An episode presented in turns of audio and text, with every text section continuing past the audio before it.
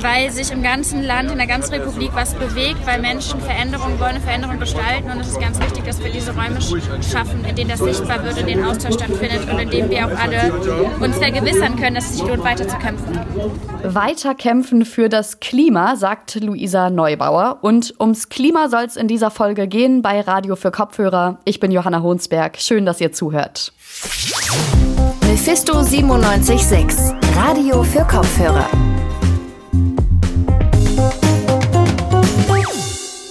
Wir schauen dafür ein paar Tage zurück auf Samstag, den 10. Juli. Da war am Leipziger Wilhelm-Leuschner-Platz einiges los, nämlich zur Klimafair, einer Messe rund ums Thema Klimaschutz. Mit dabei war zum Beispiel auch, habt ihr auch gehört, Luisa Neubauer. Die ist eine der Hauptorganisatorinnen der deutschen Fridays for Future Bewegung. Aber eben nicht nur sie war mit dabei, sondern auch ganz viele Leipziger Organisationen. Und genau darüber spreche ich mit meiner Kollegin Shannon Lee Bendig. Hallo Shannon. Hi Johanna. Du warst ja am Samstag bei der Klimafair. Außer dass es logischerweise ums Klima ging, was kann ich mir denn unter der Veranstaltung vorstellen? Also die Klimafair war quasi eine Open-Air-Messe, die von verschiedenen Klimaschutzorganisationen aus Leipzig unter der Dachmarke Leipzig fürs Klima veranstaltet wurde.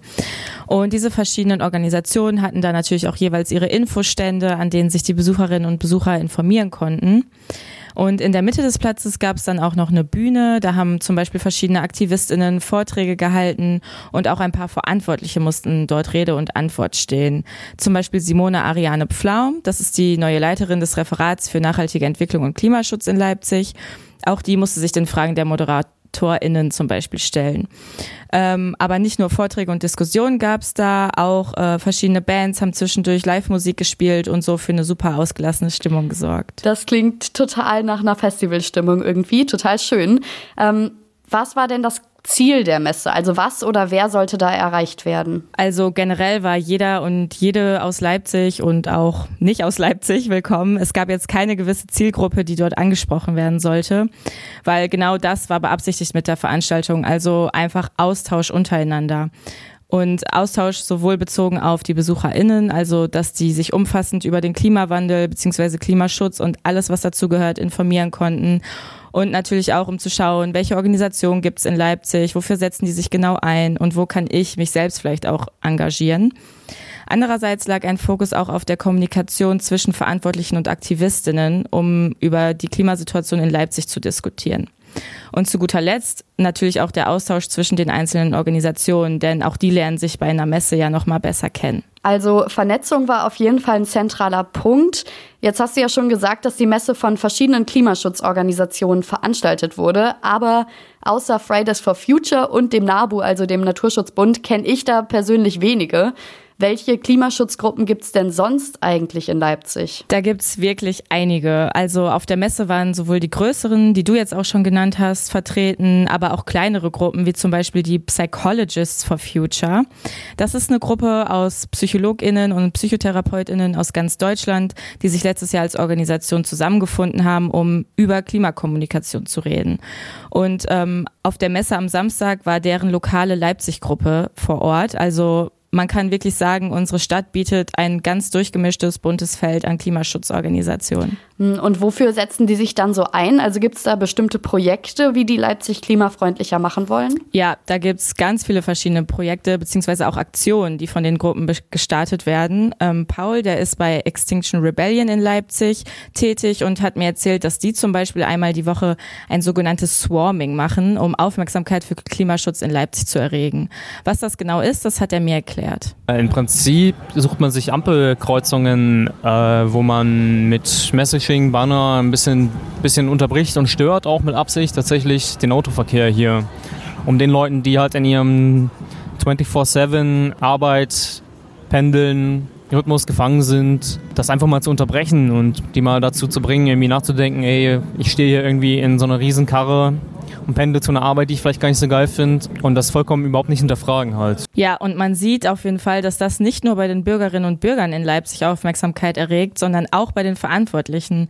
Denn genau wegen solcher Aktionen hat sich der Umweltbürgermeister Heiko Rosenthal bei Extinction Rebellion gemeldet und zu einem gemeinsamen Gespräch über die Leipziger Klimasituation eingeladen. Gespräch, das ist vielleicht ein ganz guter Punkt. Ähm, ich habe immer das Gefühl, dass der Klimawandel und alles, was dazugehört, ja schon ein sehr faktenbasiertes Thema sein sollte zumindest.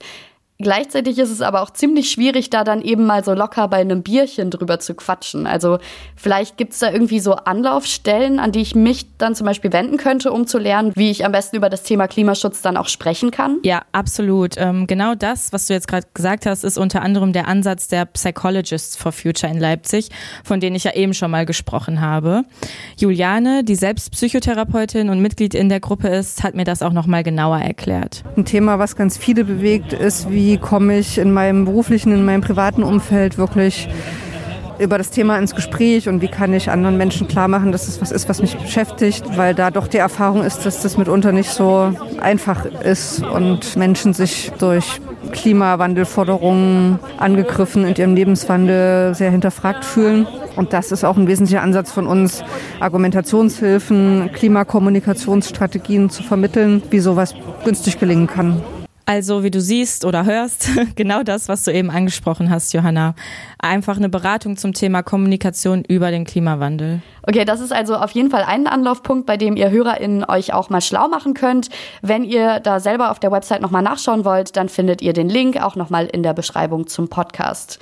Und jetzt hast du, Shannon, bei der Klimafair ja auch mit den BesucherInnen gesprochen. Wie war denn deren Eindruck von der Veranstaltung? Also die fanden die Veranstaltung alle auf jeden Fall mega wichtig und die waren sich auch wirklich alle einig, dass Klimaschutz jede und jeden von uns was angeht. Und viele von ihnen tragen auch selbst dazu bei, ähm, Leipzig klimafreundlicher zu machen. Ein Besucher hat mir zum Beispiel Folgendes erzählt. Also persönlich ernähre ich mich vegan, habe kein Auto mehr, fahre nur noch Fahrrad oder mit der Deutschen Bahn. Äh, das sind so die persönlichen Schritte. Und beruflich möchte ich gerade auch ein Unternehmen gründen, was sich mit nachhaltiger Ernährung beschäftigt. Aber das dauert noch ein bisschen, bis das gegründet ist. Ja, und das war jetzt nur ein Beispiel natürlich. Andere haben mir zum Beispiel auch erzählt, dass sie selbst auf Demos gehen oder versuchen, auf Plastikverpackungen zu verzichten. Also es gibt wirklich sehr viele verschiedene Wege, wie sich die Leipzigerinnen und Leipziger für den Klimaschutz hier einsetzen. Zur Klimafair hast du uns mitgenommen. Shannon, danke dir. Sehr gerne. Wenn ich an Organisationen und Bewegungen zum Klima denke, dann fällt mir vor allem eine ein, Fridays for Future. Mittlerweile ist es ja eine globale Bewegung, die nach eigenen Angaben überparteilich und dezentral organisiert wird. Aber sie besteht eben auch aus Regional- und Ortsgruppen. Und was Fridays for Future hier in Leipzig macht und für die Stadt bedeutet, darüber spreche ich jetzt mit Ita. Sie ist nämlich eine der MitstreiterInnen und mir gerade zugeschaltet. Hallo Ita. Hallo. Man kennt euch deutschlandweit ja eigentlich vor allem dadurch, dass ihr eben auf der Straße seid und für mehr Klimagerechtigkeit demonstriert. Aber das war es ja wahrscheinlich nicht. Was macht ihr denn sonst noch so, vor allem hier in der Ortsgruppe Leipzig? Ähm, ja, natürlich war auf die Straße gehen immer unser großes Ding und dann kam plötzlich Corona und dann war das mit auf die Straße gehen gar nicht mehr so einfach. Und gerade da haben wir nochmal gemerkt, wie wichtig es ist, ähm, sich auch außerhalb quasi von Demonstrationen irgendwie für Sachen einzusetzen. Haben wir aber auch schon davor gemacht. Zum Beispiel einer der allerersten Sachen, die wir für Leipzig mit durchgebracht haben, ist der Klimanotstand. Der wurde jetzt schon vor einiger Zeit äh, ausgerufen. Ist natürlich die Frage, ob sich die Stadt daran gerichtet hat. Momentan noch nicht so sehr.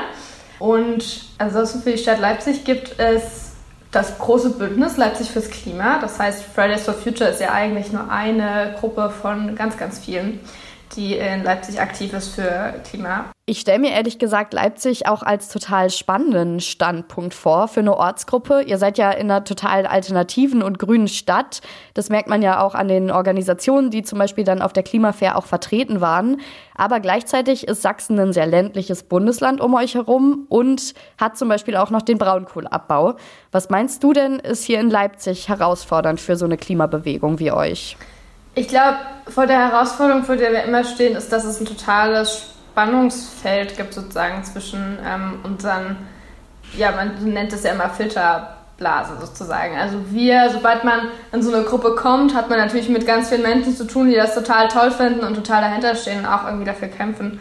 Und dann merkt man aber, dass es ja Perspektiven gibt, die wir auch total oft vernachlässigen. Zum Beispiel haben wir Leute, die eigentlich eine Ausbildung machen und dann merken wir irgendwie, unsere Plenumszeit ist Dienstag 17 Uhr, da können Leute, die eine Ausbildung machen, vielleicht noch gar nicht. Oder Freitag irgendwie 12 Uhr auf der Straße stehen, wird auch schwierig, wenn man äh, nicht aus, einem, aus seiner Arbeit fliegen möchte. Und ich glaube, das ist eine Sache, mit der wir uns gerade viel beschäftigen. Wir beschäftigen uns auch damit, ähm, wie kriegen wir irgendwie mehr Diversität in unser Thema. Wir beleuchten das halt automatisch immer ähm, ja, viel von irgendwie so einer mittelbürgerlichen Schicht. Wenn man, sobald man halt mal aus der Innenstadt irgendwie rausfährt aufs Land, kommen diese, also sind diese Themen irgendwie ganz, werden ganz anders beleuchtet. Da geht es halt irgendwie um Landwirtschaft und dann geht es darum, wie man das irgendwie, ähm, wie die Leute dort damit umgehen. So, und ich glaube, das hat nochmal gezeigt, dass wir halt auch ein bisschen verwöhnt sind mit unserer, ähm, ja, mit unserer Filterblase, in der wir uns irgendwie bewegen. Wie schafft ihr das denn dann zum Beispiel, dass solche Filterblasen oder so Unterschiede auch ausgeglichen werden? Also, dass es eben mehr äh, Kommunikation gibt und nicht nur eben junge Menschen auf die Straße gehen, sondern auch mehr. Was wären da so Ansätze, um das so ein bisschen auszugleichen? Also der erste Ansatz, den wir gemacht haben, ist von diesem Schulstreik-Idee ähm, ein Stück weit wegzukommen. Also wir sagen nicht, dass wir das irgendwie bereuen, das gemacht zu haben oder so, aber zum Beispiel, dass wir große Streiktermine halt nicht mehr irgendwie auf eine 12 legen, sondern auf eine Uhrzeit, wo irgendwie mehr Menschen kommen können. Und wir versuchen auch alle möglichen Kanäle irgendwie zu nutzen, äh, um Leute zu erreichen. Das bedeutet natürlich, haben halt nicht alle Instagram und können da irgendwie nachgucken, wann die nächste Aktion ist. Deswegen verteilen wir das auch über Facebook und über ähm, äh, Telegram-Kanäle. Und was auch auf jeden Fall, glaube ich, der allererste Schritt war, was wir auch gemerkt haben, ist, dass halt wir nicht irgendwie alle Menschen so easy in einem Plenum vereinen können. Und deswegen haben sich ja auch super schnell die Parents for Future gegründet, die einfach gesagt haben, wir sind halt spezifisch Eltern. Wir machen irgendwie Dinge, die Eltern besonders betreffen und wir treffen uns zu den Zeiten, wo Eltern können und machen Aktionen, die Eltern interessieren. Ähm, und genauso wie die Grandparents und die Scientists und die ähm, Psychologists und die Teachers. Hm, dann schauen wir uns vielleicht mal die Stadtpolitik an. Du hast es ja gerade schon erwähnt. Ihr seid auch mit den Fraktionen und mit dem Stadtrat im Austausch und habt auch einige Projekte, die ihr gemeinsam dann vielleicht an, angeht und besprecht. Aber wo muss denn Leipzig vielleicht auch stadtpolitisch noch eine Schippe drauflegen für mehr Klimagerechtigkeit?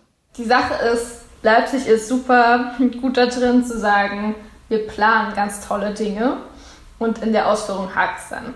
Also Leipzig an sich hatte schon lange in großen, viele Ideen für Nachhaltigkeit. Ja, das war so ein fettes Heft und ähm, dort wurde jedes Jahr eigentlich abgedruckt, wie weit diese Projekte sind, mit so Pfeilen. Und wenn man dann durch, mal durchgeblättert hat, hat man eigentlich am meisten Pfeile gesehen, die einfach wirklich einen totalen Abgang nach unten gemacht haben.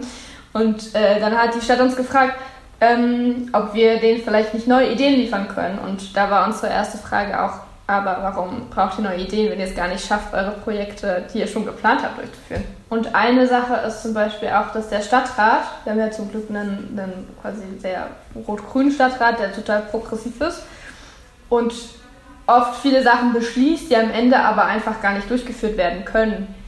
Ähm, genau. Hast du da vielleicht ein Beispiel? Es gab zum Beispiel ein, eine Sache, und ich hoffe, ich erinnere mich richtig, da ging es darum, dass auch ähm, neue Bäume gepflanzt werden, eine bestimmte Anzahl. Also es ging irgendwie in mehrere tausend. Und äh, das wurde vom Stadtrat beschlossen. Da hat die Stadt aber gesagt, äh, hat es einfach ewig daran festgehangen, wo das Geld dafür herkommen soll oder wer das machen soll. Und deswegen hat es richtig lang gedauert, bis das überhaupt passiert ist. Gleichzeitig seid ihr jetzt als Klimabewegung ja nicht nur dafür da, dass ihr politisch auch ähm, aufwecken wollt, sondern ja auch für die Bevölkerung. Also einfach, ich sag mal, Awareness schaffen möchtet, dadurch, dass ihr auf die Straße geht. Was meinst du denn, sollten wir so als Bevölkerung, die nicht im Stadtrat oder irgendwie politisch aktiv sind, vielleicht auch so beisteuern, um mehr Klimagerechtigkeit zu bekommen oder zu erzielen? Also die Sache ist, dass PolitikerInnen zum Beispiel auch gerne mal sagen, äh, das kann ja jeder für sich selber machen. Da kann ja jeder mal selber gucken, dass er mehr Fahrrad fährt und die richtigen Sachen kauft und äh, ein bisschen weniger Fleisch isst und dann wird das irgendwie alles gut. Und für mich fängt gerade so Aktivismus und Engagement eigentlich an, wenn man sich außerhalb von seinem persönlichen Alltag irgendwie rausbewegt. Das heißt, als allererstes können natürlich immer alle irgendwie an sich selber arbeiten. Aber wenn man dann schon merkt, das reicht irgendwie nicht, weil wir ähm, Sachen haben, die wir überhaupt gar nicht aus unserem Alltag heraus beeinflussen können. Also wir können zwar zum Beispiel Ökostrom beziehen, aber trotzdem wird dafür kein Kohlekraftwerk abgeschalten.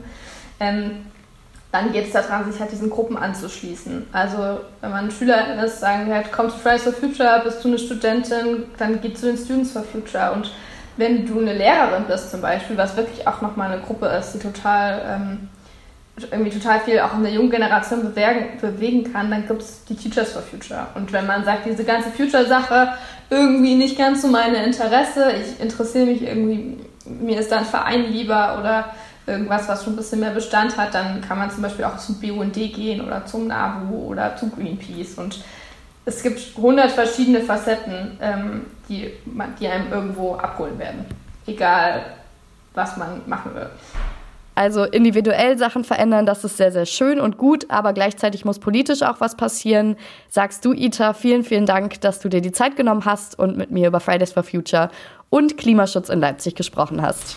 Danke ebenfalls. Ja, was wünscht ihr ZuhörerInnen euch denn eigentlich von der Leipziger Politik zum Thema Klimaschutz? Schreibt uns das gerne bei Instagram oder Facebook, ebenso wie Themenvorschläge, Lob oder Kritik, da freuen wir uns immer sehr drüber. Für diese Folge war es das von uns. Ihr hört uns dann wieder am Mittwoch, unter anderem dazu, wie Leipzig den Christopher Street Day feiert.